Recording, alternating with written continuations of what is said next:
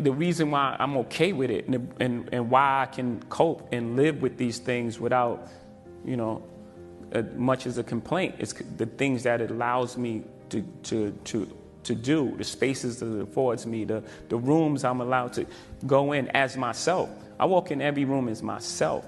I don't walk in any room as anyone else. I'm not, I'm not cowering. I'm not speaking soft. I'm not, my voice doesn't change. It sounds exactly the same way.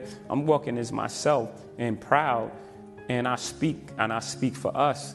And that, and that, that gives me a joy. That gives, I'm honored to be in, in those rooms. And so, yes. I've always taken it with me and I've always went back to it and then just got to a point where it was like, make this decision. This is something you really love and you love to do. You know, it's time to really focus on it and to get serious about it and, you know, give it your all. And once I, you know, I did that, it was no looking back from there. The lesson was, it's always like that. When we say goodbye, we can't know if this is the last time we will ever see. You should never greet someone casually or say goodbye to someone casually. And that lesson came from that experience. Every moment was so rich. Every time we saw each other and every time we said goodbye, we made sure it was a good, thorough, full goodbye. That's how you're supposed to live every day anyway. every time you leave your house could be the last time. You're supposed to like be in the richness of your hellos and goodbyes and thank yous. That's an individual thing. I'm not gonna let anybody speed up my process. I don't care what's happening out there. That's that's that's the great thing about you know having ultimate confidence in yourself is it doesn't matter what's happening. I don't care what's happening. I don't care what you are on or this person's on. This is what I like. Do unto others as you would have them do unto you is very clear. If you ask yourself that question, well, in this situation, how would I have them do unto me? And you did that, you'd never have a problem. I put my life together and I look at my father, my mother, and grandmother were the most influential people in my, my life. And in my mind, when I draw it, I always draw a, a triangle. And my, my father was the base and my mother was the left side and my, my grandmother was the right side and I always put discipline as the bottom. My father hard work discipline endurance was really the foundation of creating my life. And my mother was education and my grandmother was love. So you know the combination of that discipline education and love was a yeah i'm inspired by you know life and all sorts of things you can say something right now and would inspire me to write a song or something to happen. You know, most kings just happen to be inspired by a Basquiat drawing. You know, the drawing, and he had the most young kings get their head cut off on the bottom. And I looked at that and I was like, it's powerful. You know, just the statement in itself, you know, lends itself for a song. The song starts inspired by Basquiat. My chariot's on fire. Everybody took shots, hit my body up. I'm tired build me up, to break me down, to build me up again. They like, Hov, we need you back so we could kill you again. You know, it's like this thing, this love, hate thing that the world has with success, period. There's zero fear. You realize that the point of maximum danger is the point of minimum fear. It's bliss. It's bliss, and you're flying,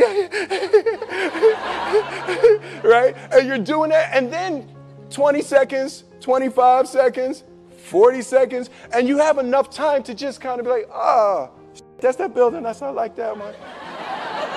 right? You start doing all of that. And the, the lesson for me was why were you scared in your bed the night before? Why did you, what do you need that fear for? Just don't go. Why are you scared in your bed 16 hours before you jump? Why are you scared in the car? Why could you not enjoy breakfast? Fear of what? You're nowhere even near the airplane. Everything up to the stepping out, there's actually no reason to be scared. It only just ruins your day. You're, you don't have to jump. And then in that moment, all of a sudden, where you should be terrified is the most blissful experience of your life. And God placed the best things in life on the other side of terror.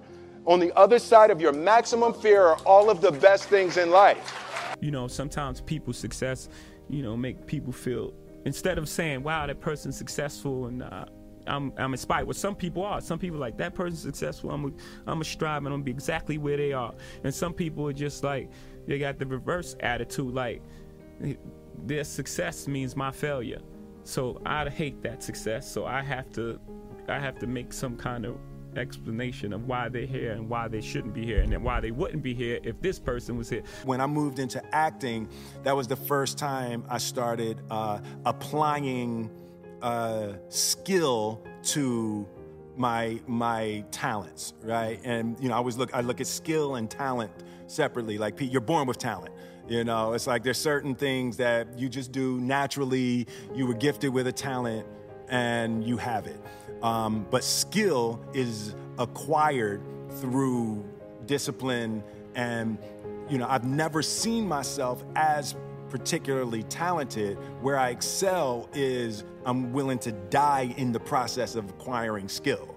You know, when I put my obsessive mind on something, um, how people look at you when you're successful. Media medals, people sue you, settle. Every step you take, they remind you you get. So no matter how far you are, you still have that stigma on you of where you come from when you walk inside the door. Even if you have a tuxedo on, it's like, oh yeah, that's the guy who used to be this and did that. Most kings get their head cut off. I mean, in war, battle, and in life. At the end of the day, you've achieved everything you want. You've made it to the top of the throne. And at the end of the day, you just get your head cut. At the end of the day, we're going to find out it's not about the white hot space, but it's about finding the truth. Mm-hmm.